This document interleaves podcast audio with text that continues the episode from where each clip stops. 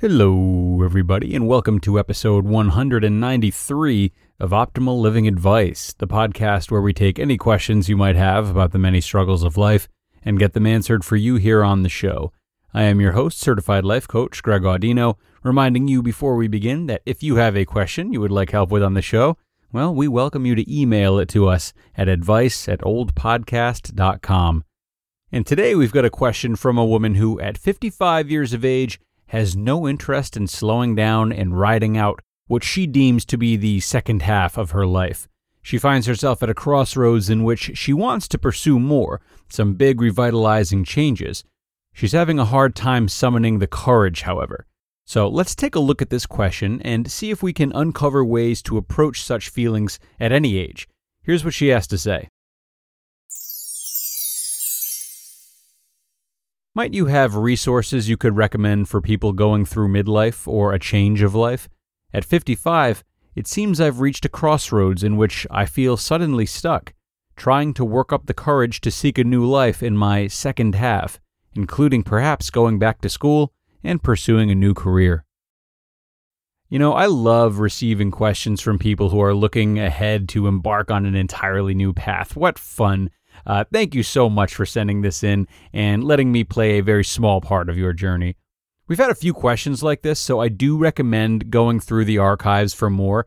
Uh, episodes 3, oh, way back, uh, episodes 165 and episode 148 would help. Uh, 150 and 151, our only two parter to date, may be of use as well.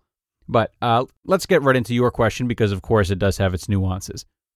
Now, I think that for you or anyone to seek a new life, uh, it's going to be important to know the why, you know, the why that's driving the decisions. It'll be important to get a little introspective and decipher whether you have specific goals you want to pursue that mean a lot to you, or if you simply feel antsy and want to change something, mostly just because you worry that you're running out of time to make big and exciting changes. Those are different things. Ideally, you want it to be the former. You want your actions en route to this new life to be rooted in things that you believe in, rather than just acting because you're feeling agitated and stagnant. It goes without saying that whatever changes you make should be reflective of your values and things that you care about, right? But, you know, even if it is the latter and you do just want a shakeup, that that isn't necessarily a bad thing. Shakeups and actions that aren't super premeditated can lead to really great things sometimes. We all know that.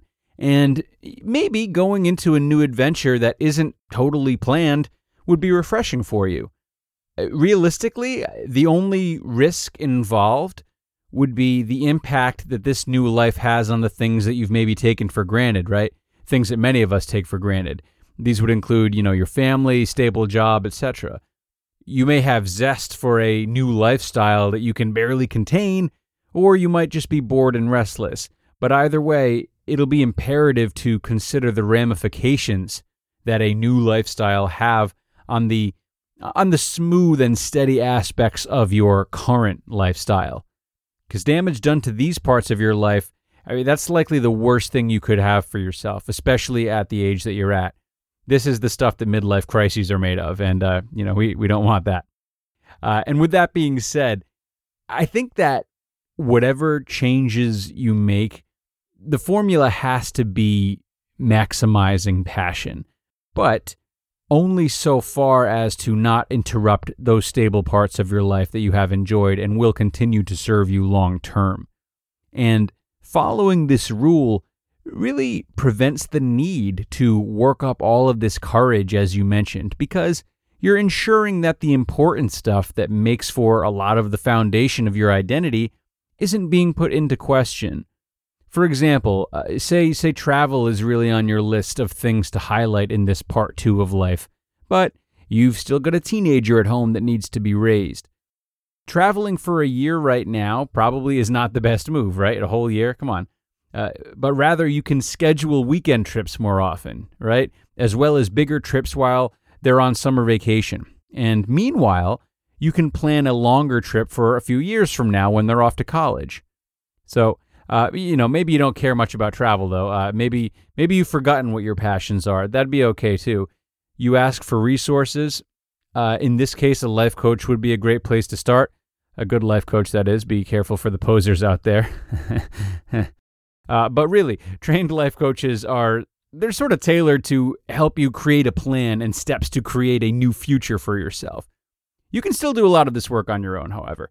So I would say start by asking yourself some of the following questions.